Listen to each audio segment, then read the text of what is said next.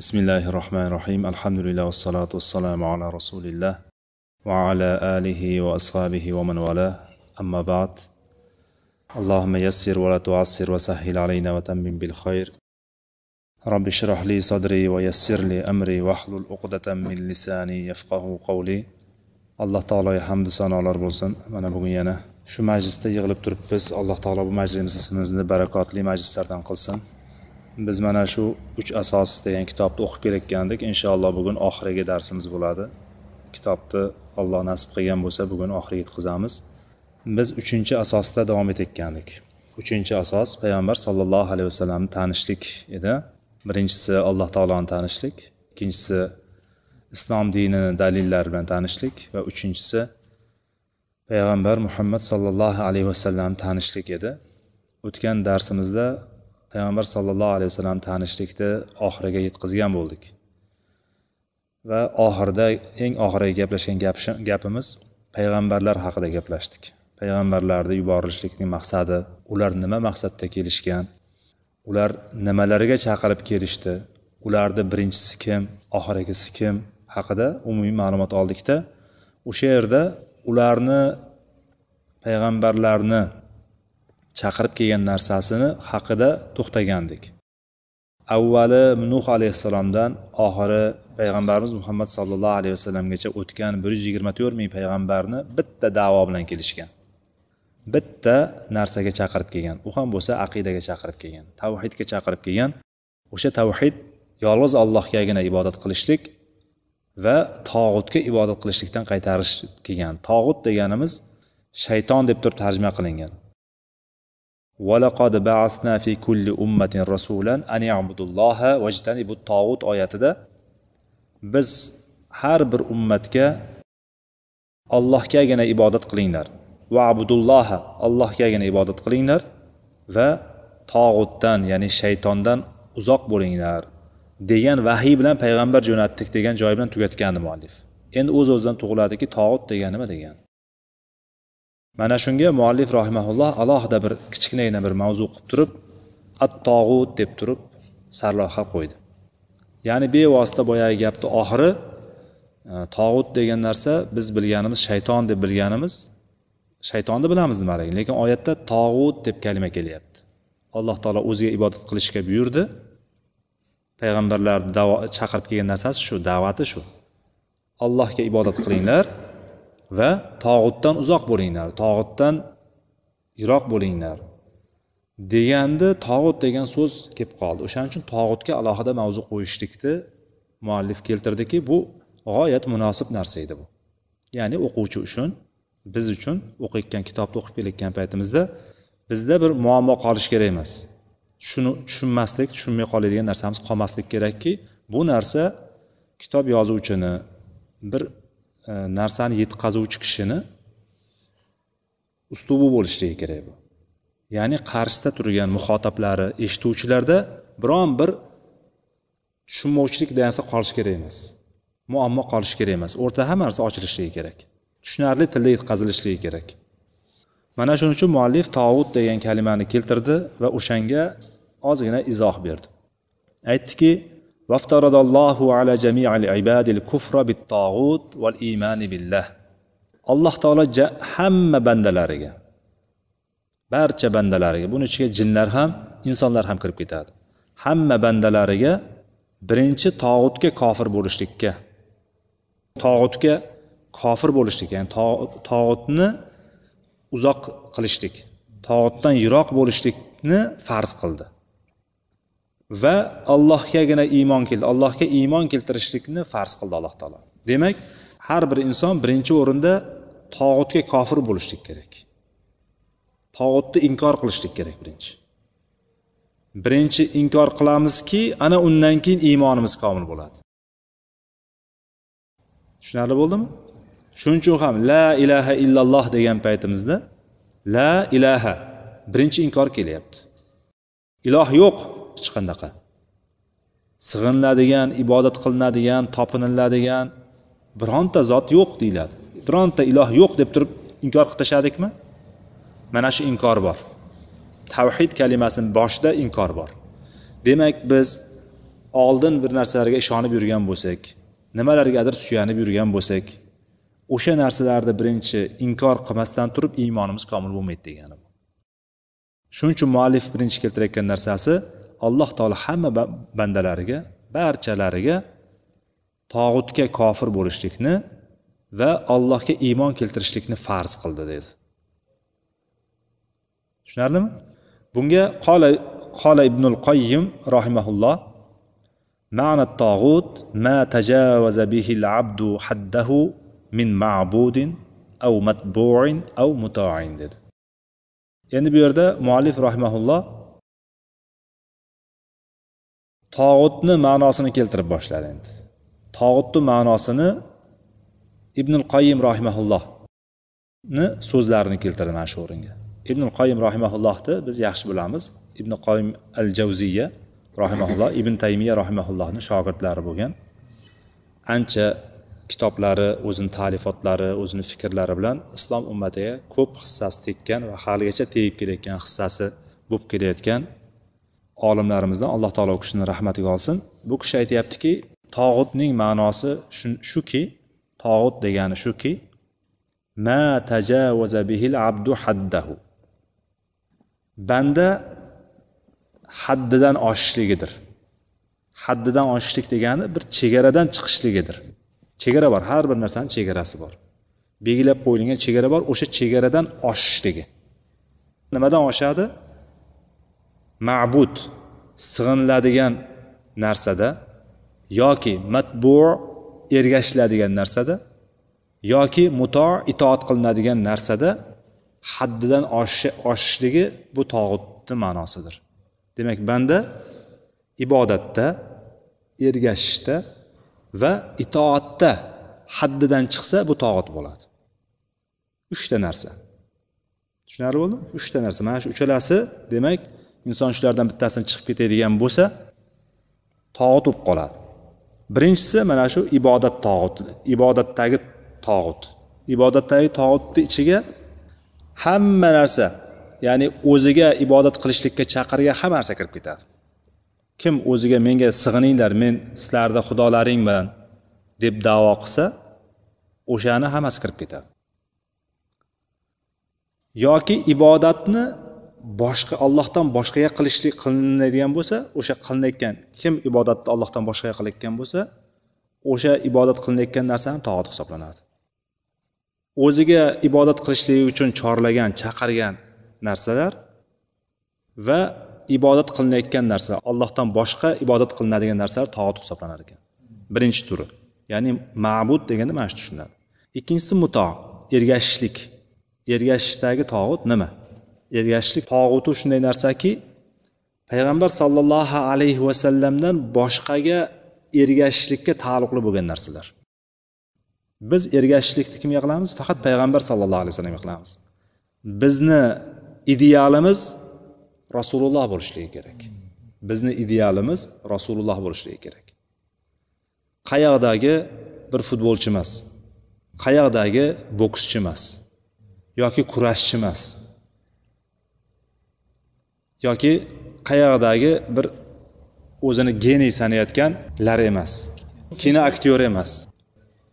Endi o'shalarga qarab turib ergashishlik o'shalarni o'ziga ideal qilib olishlik nima qilsa qilishlik yurishi turishi harakatini olishlik deylik ba'zi bir qiliqlari bo'lsa islomga zid bo'lgan qiliqlari bo'ladigan bo'lsa qiliqlarni qilayotgan paytda o'shani qilig'ini qilishlik ham nima bo'lyapti? Ergashishlik bo'lyapti. Qarshisida payg'ambar sallallohu alayhi vasallam bunday qilmanglar o'ng qo'l bilan yenglar degan bo'lsa o'ng qo'ling bilan yegin degan buyrug'i bor payg'ambar sallallohu alayhi vasallamni ya'ni bu sunnat.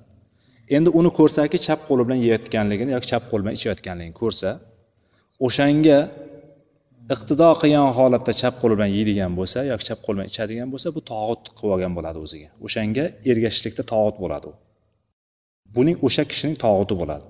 Bir bir misoli ikkinchi misoli deylik payg'ambar sollallohu alayhi vasallam sochlaringni yo hammasini olinglar yoki hammasini qoldiringlar deganlar.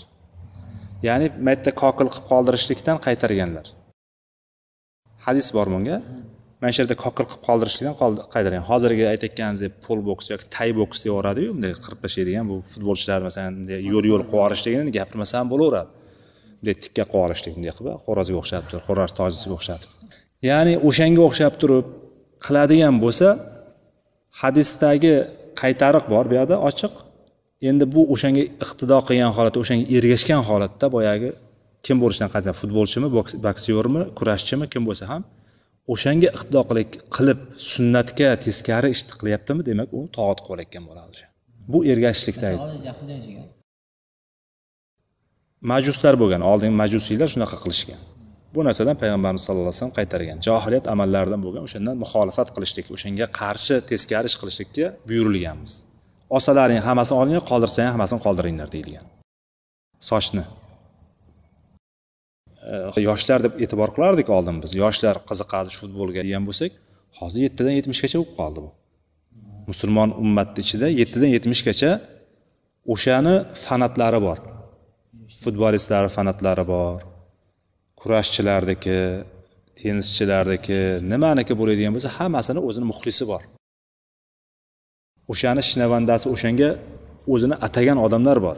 Ya'ni bu farq etmay qoldi. Biz oldin faqat yoshlar deb qo'yardik. Bir vaqt o'tsa qiziquvchan bo'ladi keyin o'tib ketsa kerak deb o'ylardik. Chunki yoshlik paytida hammada qiziqish bo'ladi. Keyin o'zi bu o'z o'zidan so'nish kerak bu narsa aslida. Lekin bu narsani davom etishligi bu kasallik. Shu endi bu tarafini gapirgan bo'lsak ikkinchi tarafi borki olim kishi. Agar dinda bo'lmagan narsani da'vat qiladigan bo'lsa ham dinda bo'lmaydigan narsaga chaqiradigan bo'lsa ham payg'ambar sallallohu alayhi vasallam olib kelmagan narsaga chaqirayotgan olim ham tog'ut bo'ladi. Hozirgi kundagi tariqatchilarni so'filarni yoki boshqalarni shayxlarni bunga misol qilishimiz mumkin. Shariatda rasululloh sollallohu alayhi vasallam olib kelmagan narsalarni ko'rsatib mana shu deb turib odamlarga mana shu bilan allohga yaqinlik hosil qilinglar deb turib da'vat qilayotganligi bu narsa tog'ut bo'ladi o'sha. O'shani chaqirayotgan odam tog'ut bo'ladi. Alloh taolo nima deyapti? Tog'utda tog'utdan uzoq bo'linglar deyapti. Tog'utga kofir bo'lishligimizga tog'utni inkor qilishligimizni alloh taolo bizga farz qildi. Demak o'shanday ergashish o'shalarga bilib turib ergashishlik bilan biz ollohni farziga teskari ish qilayotgan bo'lamiz iymonimiz komil bo'lmaydi u bilan. O'shalarga biz inkor qilamiz to'liq qalbimizdan to'liq o'shalarga kofir bo'lamiz ana undan keyin iymonimiz mukammal bo'ladi. Uchinchi turini aytyapti. Bu hali ham ibnul qoyim rahimaullohni gaplarida ketyapmiz. Birinchisini ma'budda ya'ni ibodatdagi tog'ut ikkinchisi ergashishlikdagi tog'ut uchinchisi toatdagi itoatdagi tog'ut. Itoatdagi tog'ut bu shariatga xilof bo'lgan xilof qilishlikka aloqador bo'lgan narsalar. Biz itoatni kimga qilamiz? Olloh va rasuliga qilamiz. Shariatda kelgan narsaga bo'yin egamiz bo'ysunamiz. Mana shu narsa bo'ladi. Endi bu narsa bir sulton. Prezident deymizmi hozirgi kunda? Yoki qirol deymizmi yoki amir deymizmi yoki sulton deymizmi yoki podsho deymizmi kim bo'lishidan qat'iy nazar hozirgi kunda yer yuzida qanaqa hukmdorliklar bo'lib turgan bo'lsa o'sha hukmdorlar shariatga muxolif bo'lgan shariatga teskari bo'lgan hukm bilan hukm qilganda o'sha hukmga buyoqdagilar ergashib rozi bo'lib turadigan bo'lsa demak o'sha hukm qilayotgan sulton podsho prezident amir tog'ut bo'ladi. Tushunarli? O'sha narsani hammasini o'z ichiga olib ketadi. Va aytyaptiki kasirun. Mana shunga ko'ra tog'utlar ko'p ekan demak. Tog'ut bitta emas ekan. Bir xil ham emas ekan. Tushunarli bo'ldi? Tog'utlar demak soni son sanoqsiz. Bo'linib ketaverar ekan mana shunaqasiga. Ibodat qilishlikka aloqador bo'lgan hammasi tog'utlar bir tarafi ergashishlikda bo'lgani bir tarafi va itoatdagisi bir tarafi bo'lib ketaverar ekan.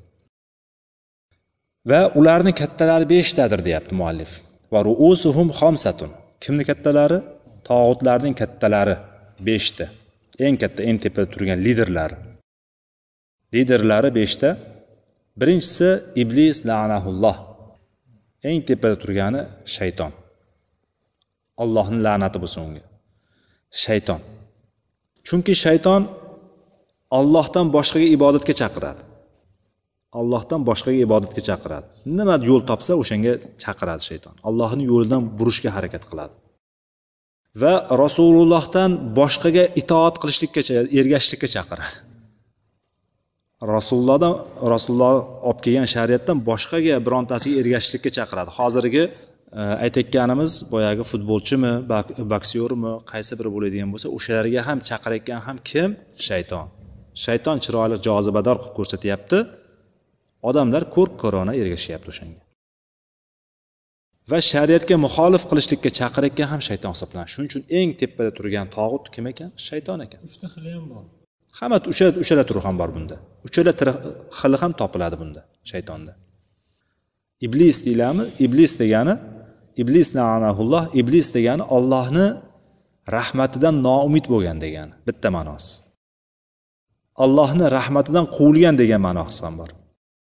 Ya'ni u ollohni rahmatidan butunlay noumid bo'lgan. Uzilgan undan allohni rahmati uzilgan. Shuning uchun iblis degan nom keladi ikkinchisi shayton. Shayton iblis hammasi bitta ma'no. Undan keyingisi vaman ubida va huva rodin ikkinchi tog'utlarni ikkinchi kattasi. Unga bir shunday shaxski bir kishiki unga ibodat qilinadi va u o'shandan rozi bo'lib tursa turadi. Unga ibodat qilinadi u unga rozi bo'lib turadi. Bilib turadi odamlarni ibodat qilayotganligini lekin shunga rozi. O'shandan xoh u o'shanga chaqirsin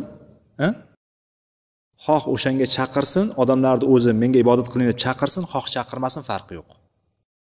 Lekin bitta sharti bor odamlarni unga ibodat qilayotganligini ko'radi va o'shanga rozi bo'lib turadi. Chaqirish chaqirmaslikda bu yerda farqi yo'q. Asl sharti ibodat qilayotganligini bilib turadi va o'shanga rozi bo'lib turadi. Shayximiz hamma narsani biladi deydi. Shayximiz kerak bo'lsa deydi to'shakda yotsang oynang bilan nima qilayotganingni ham ko'rib turadi deydi. Shayximiz deydi kerak bo'lsa deydi bir kun sinab ko'ramiz shayximizni debdida deydi.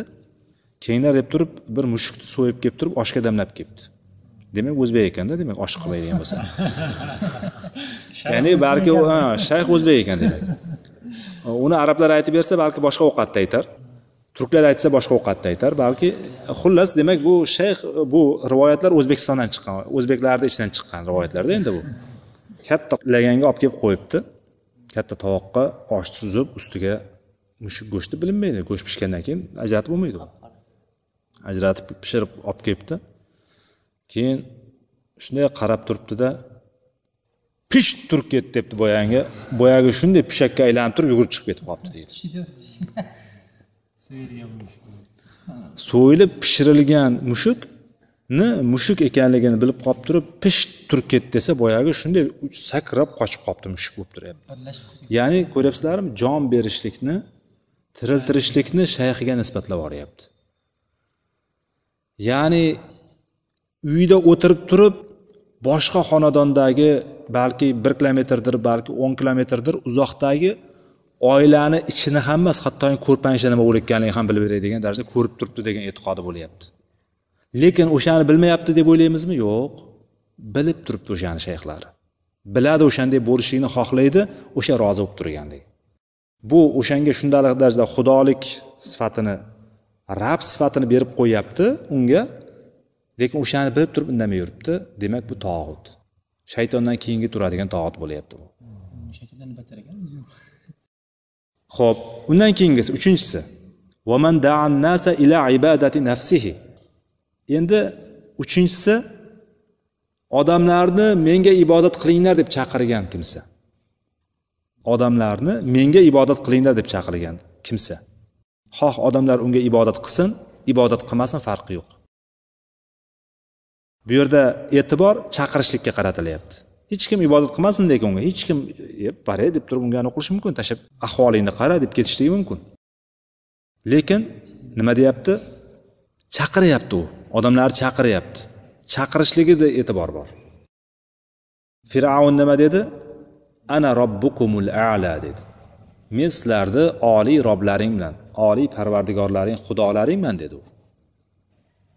odamlar xoh ibodat qilsin xoh ibodat qilmasin u nima qilyapti? Davo qilib odamlarni chaqiryapti.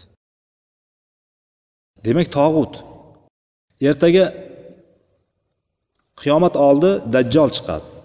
Dajjol ham xudolikni davo qiladi. Men sizlar robbilaringman deydi robbilaringman sizlarni dedi. Uni inkor qilganlar yonidan bo'pti deb turib ularga tahdid qilib o'tib ketadi. O'tib ketgandan keyin hamma ekin tekinlari qurib mol hayvonlari hammasi o'lib ketadi. Shunaqa katta fitna bo'ladi dajjolda. Undan keyin bir qavmni yonidan o'tadi bir xalqlarni yonidan o'tadi bir qishloqdan o'tadi yoki shu yonidan o'tayotgan o'tadida ular da'vat qiladi. Men sizlarni xudolaringman menga sig'ininglar deydi. Menga ergashinglar deydi. Ular buni qabul qiladi. Ularni ekin tekinlariyu hayvonlariga barakalar berib ketadi ko'payib ketadi shunaqa oshib ketadi. Ko'ryapsizlarmi? Unga ba'zi bir g'ayrioddiy bo'lgan narsalar beriladi unga. Olloh tarafidan sinov sifatida beriladi. O'sha ham nima qilyapti? Men rabman men parvardigorman deb davo qilyapti. Kim bo'lar ekan u ham? Tog'ut. Ho'p unga ergashsin ergashmasin deganimizda bir toifasi ergashmadi to'g'rimi? Ergashmagani nima u tog'utlikdan tushyaptimi? Yo'q. Chaqirib turibdimi? Demak tog'ut hisoblanaveradi yoki undan keyingisi. To'rtinchisi. G'ayb ilmidan ya'ni g'ayb g'aybiy bo'lgan narsalardan ba'zi bir narsalarni bilaman deb davo qilishligi ba'zi bir hammasini emas ba'zi narsalar davo qilganlar. Bularga kohinlar folbinlar kiradi. Folbinlar kohinlar arroflar bunga kirib ketadi. Kohin bilan arrofni nima farqi bor?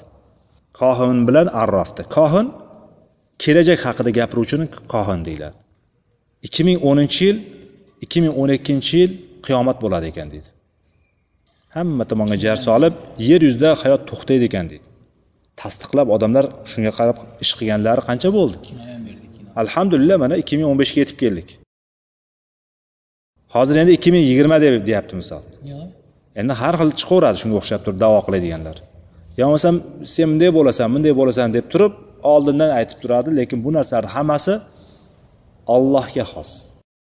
Alloh taolo g'ayb ilmini hech kimga bildirmadi. Faqat o'zi xohlagan farishtalardan o'rnida agar bildirish kerak bo'ladigan bo'lsa o'shanda bildirdi. Undan buyog'iga farishtalar ham hech narsani bilmaydi. Payg'ambarlar ham bilishmagan. Faqat payg'ambarlarga alloh taolo bildirgan narsanigina bilgan ular. Alloh taolo bildirgan ana o'sha bilganini gapirgan payg'ambarlar ham. Jinlar ham bilmaydi masalan. Jinlar masalan e, deyish mumkinki jinlar biladiku. Deyish mumkin insonlar. Borib turib bir folbinga boradigan bo'lsa folbin uni yo'qolgan narsasini topib beradi misol. Yoki kelajagini aytib beradi. Sen palonchi bo'lasan sen bunaqa bo'lasan palonchi qizga uylanasan. Yoki seni hamma qilayotgan ishingni qo'shning qilgan ekan?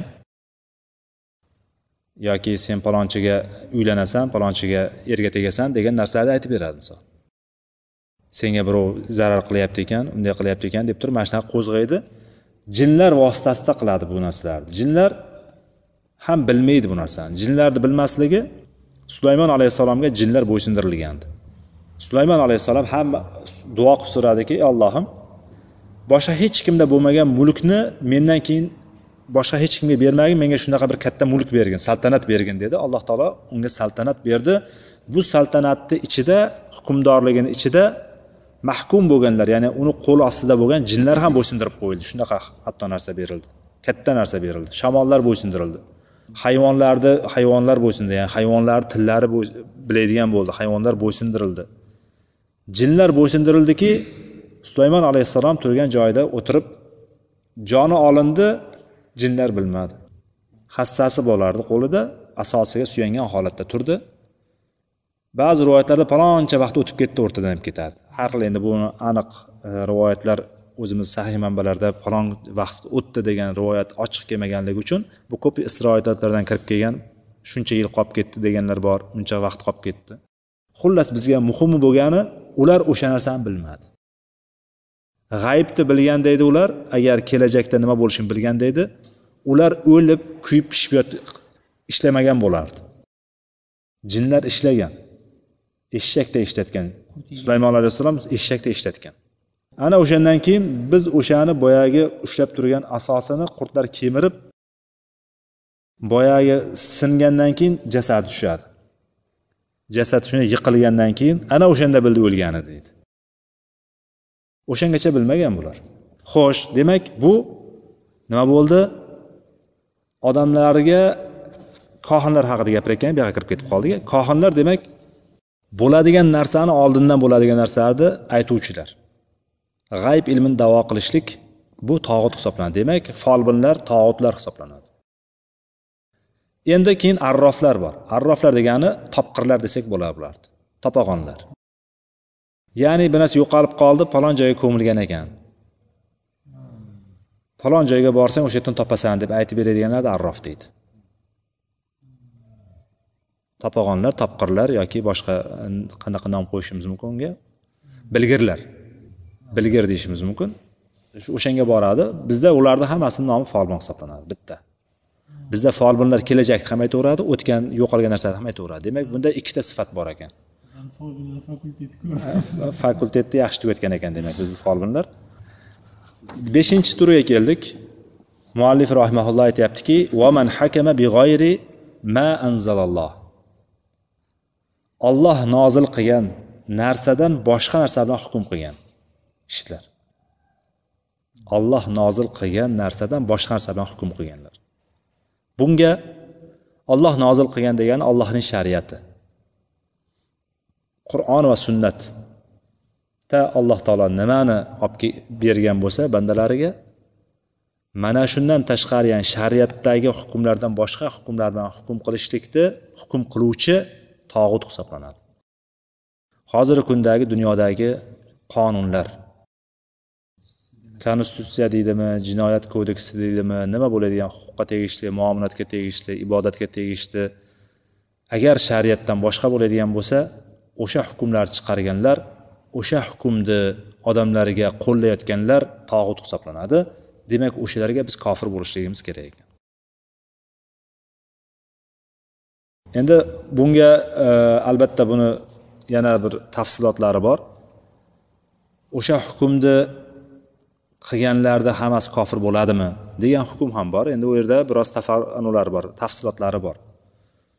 Kimdir majburan o'sha narsani o'sha hukmlar chiqarib qo'yilgan o'sha o'shanga majbur bo'ysunishlikka to'g'ri keladi. Ba'zi o'rinlarda o'sha narsani yaxshi ko'rib o'sha narsani qilishlikka harakat qiladi ba'zilar.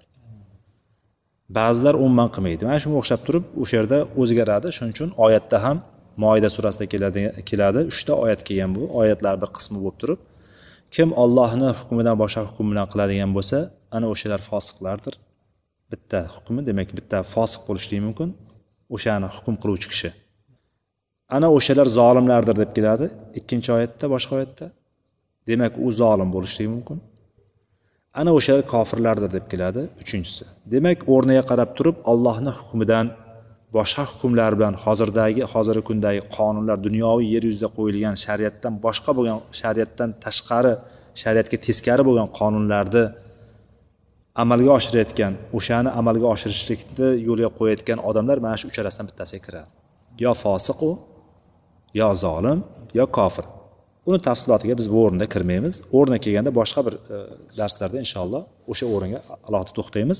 Xullas demak o'shalarni hukmda allohni hukmidan boshqa narsa bilan hukm qilayotganlar tog'ut hisoblanadi.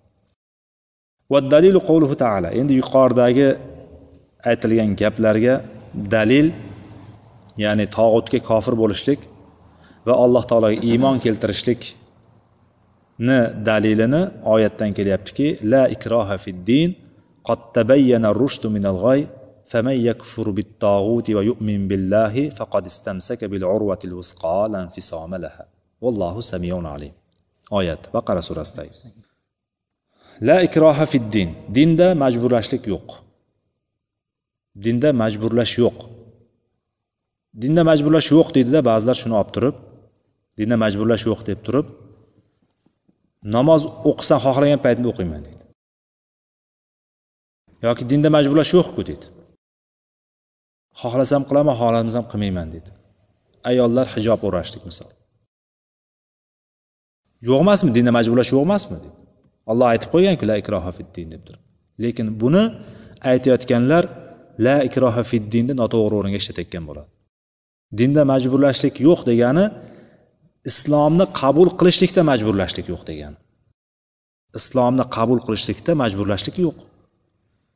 Din yetkaziladi dinga da'vat qilinadi.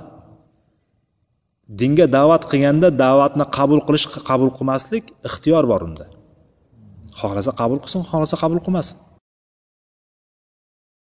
Lekin islomni qabul qilgandan keyin islomni hukmlariga yurishlikka majbur. Musulmon bo'ldimi? Musulmon bo'lgandan keyin zino qiladigan bo'lsa haddi joriy qilinadi unga. Musulmon bo'lgandan keyin yo'q menga yoqmay qoldi deb turib din tashlab chiqib ketadigan bo'lsa murtad bo'ladi murtadni qoni halol qilinadi. Agar islom hukmi yurib turgan joy bo'ladigan bo'lsa o'shanga yana qaytarib turib unga tanbeh beriladi uqtiriladi qabul qilmasdan murtadlikda qoladigan bo'lsa o'ldiriladi. O'g'irlik qiladigan bo'lsa o'zini shart sharoitlari bor hukmlari bor o'rni keladigan bo'lsa o'sha sabablar hammasi topiladigan bo'lsa o'g'irlikni o'g'irlik bo'ldi degan o'g'irlikka yaraydigan hukm topiladigan bo'lsa qo'li kesiladi. Ya'ni dinda majburlash yo'qku nimaga meni majburlayapsizlar? Deyolmaydi u. Dindagi amallarga dindagi ibodatlarga dindagi hukmlarga hadlarga hammasiga yurishlikka majbur bo'ladi u. tushunarli? Demak la ikroha fid din degan dinga kirishlikda majburlash yo'q dinga kirgandan keyin dinni qonun qoidasiga rioya qilishlikka majbur inson. Ho'p qot tabayyana rushdu minal g'oy rushd hidoyat to'g'ri yo'l egri yo'ldan. Ajralib bo'ldi hammasi ma'lum bo'ldi. Qaysi to'g'ri yo'l qaysi noto'g'ri yo'l ikkalasini o'rtasidagi ayrim ajralishlik tamom bo'ldi. Hamma narsa ochiq oydin o'rtamizda turibdi. Islomni to'g'ri yo'l islomdan boshqa yo'llarni hammasi noto'g'ri yo'l oppa ochiq turibdi yonimizda. Endi faman yakfur bit tog'ut faman yakfur bit tog'ut kim tog'utga kofir bo'lib tog'utni inkor qilib va yu'min billah allohga iymon keltiradigan bo'lsa. Muallif ham birinchi tog'utga kofir bo'lishlikni birinchi aytdi keyin iymon keltirishlikni aytdi. Oyatda ham xuddi shunday kelyapti. Demak iymonni birinchi sharti inkor. Allohdan boshqalarni hammasini tog'utlarni inkor qilib tashlashimiz kerak. Yuqoridagi tog'utlar sanab o'tdikku hozir. O'sha tog'utlarni hammasini inkor qilib yuborishligimiz kerak. O'shandan uzoq bo'lishligimiz kerak. Ana undan keyin allohga iymon keltiramiz. Ana o'shanday bo'lgan kishi faqad istamsaka bil urvatil vusqa ya'ni umuman ajralmaydigan uzilmaydigan mustahkam halqani ushlabdi o'sha ya'ni islom halqasini ushlabdi mahkam ushlabdi degani tog'utga tog'utni inkor qilib allohga iymon keltirgan kishi mustahkam halqani ushlagan bo'ladi. Hech qachon uzilmaydi u. Iymon halqasi bu. Islom halqasi bu. Tavhid halqasi bu. Mustahkam mustahkam halqa. Vallohu samiyun alim. Alloh taolo eshituvchi va ko'ruvchi bo'lgan zotdir. Samiyun alim ya'ni eshituvchi va alim bo'lgan biluvchi bo'lgan zotdir deb alloh taolo marhamat qildi. Va hada huwa ma'na la ilaha illalloh. Mana shu yuqoridagi oyat faman yakfur bittog'ut va yu'min billah oyati la ilaha illallohning ma'nosi shudir deyapti muallif. Ya'ni la ilaha illalloh. Ollohdan boshqa iloh yo'q degani ma'nosi mana shudir dedi. Hadisda alloh taolo muallif e, kitobini oxirini bir hadisdan yakunladi. Tog'ut masalasi ham yopildi. Mana tog'utni nimalar kirishligi tog'utni tarifi tog'utning turlari tog'ut nechta tog'utlar nechta ekanligi kattalari qaysilar ekanligi va dalilini aytib turib muallif bu masalani yopdi va yangi bir hadis bilan kitobini tugatyapti. Va fil hadis hadisda payg'ambar sallallohu alayhi vasallam shunday dedilarki rasul amri al islam va umuduhu as sola va zurvatu sanamihi al jihadu fi sabilillah. Ishning boshi ishning boshi islom. Uning ustunlari namoz va uning eng yuqori cho'qqisi uning o'rkachi ya'ni yuqorisi eng yuqori joyi olloh yo'lidagi jihoddir deb turib mana shu hadis bilan tugatdi. Vallohu alam deb. Ya'ni bu yana e, birinchi qoidaga qaytaryapti. Go'yoki kitobni boshini to'rtta narsani bilishligimiz kerak edi degan ilm amal da'vat qilishlik va o'sha yo'lda sabr qilishlikka chaqirilgandi boshida. O'sha qilingandi go'yoki o'shani bir eslatma bo'lyapti. Allohu alam. Ya'ni ishni boshi islom degandan o'zidan o'zi islom bo'lib qolmaydi. Islom bilishlik kerak bo'ladi. Bilib amal qiladigan bo'lsa biladigan bo'lsa bilishlik bilan yuzaga keladi islom. Ikkinchisi umud degani uni ustuni islomning ustuni nima ekan? Namoz. Namoz demak amal. Amallarni ichida dinimizdagi amallarni ichidagi eng ulug' amal namoz hisoblanadi. Demak boyagi ilm undan keyin amal kelyapti. Ana undan keyin o'sha yo'lda sabr qilishlik o'shanga da'vat qilishlik degan da'vat qilishlik deganimiz va uning eng yuqori cho'qqisi alloh yo'lida jihod deyapti. Da'vatni bitta vasilasi da'vatni bitta o'sha da'vat yo'llaridan bittasi jihod hisoblanadi. Alloh yo'lida jihod da'vatni bitta yo'li. Jihod faqat urushmas anaqa nafsga jihod qilsa yo'q jihod keng ma'nodaku bu yerda ko'zlanayotgan fi sabillah al jihad fi sabillah degani mutloq birinchi o'rinda keladigan narsa dushman bilan kurashishlik keladi. Dushman bilan kurashishlikni sababi nima? Islomga da'vat. Da'vat yo'lini bittasi bu. Da'vat yo'lini hammasi emas da'vat yo'lini bittasi. Tushunarli? Da'vatni olib boradigan yo'llar bor. Da'vat ya'ni allohni yo'lini yoyishlikni yo'llari bor. O'sha yo'llardan bittasi mana shu olloh yo'lidagi jihod bo'ladi demak boshidagi kalimani go'yoki bir hadis bilan nima qildi izohlab o'tgan bo'ldi vallohu taolo alam سبحانك اللهم بحمدك أشهد أن لا إله إلا أنت أستغفرك وأتوب إليك وآخر دعوانا أن الحمد لله رب العالمين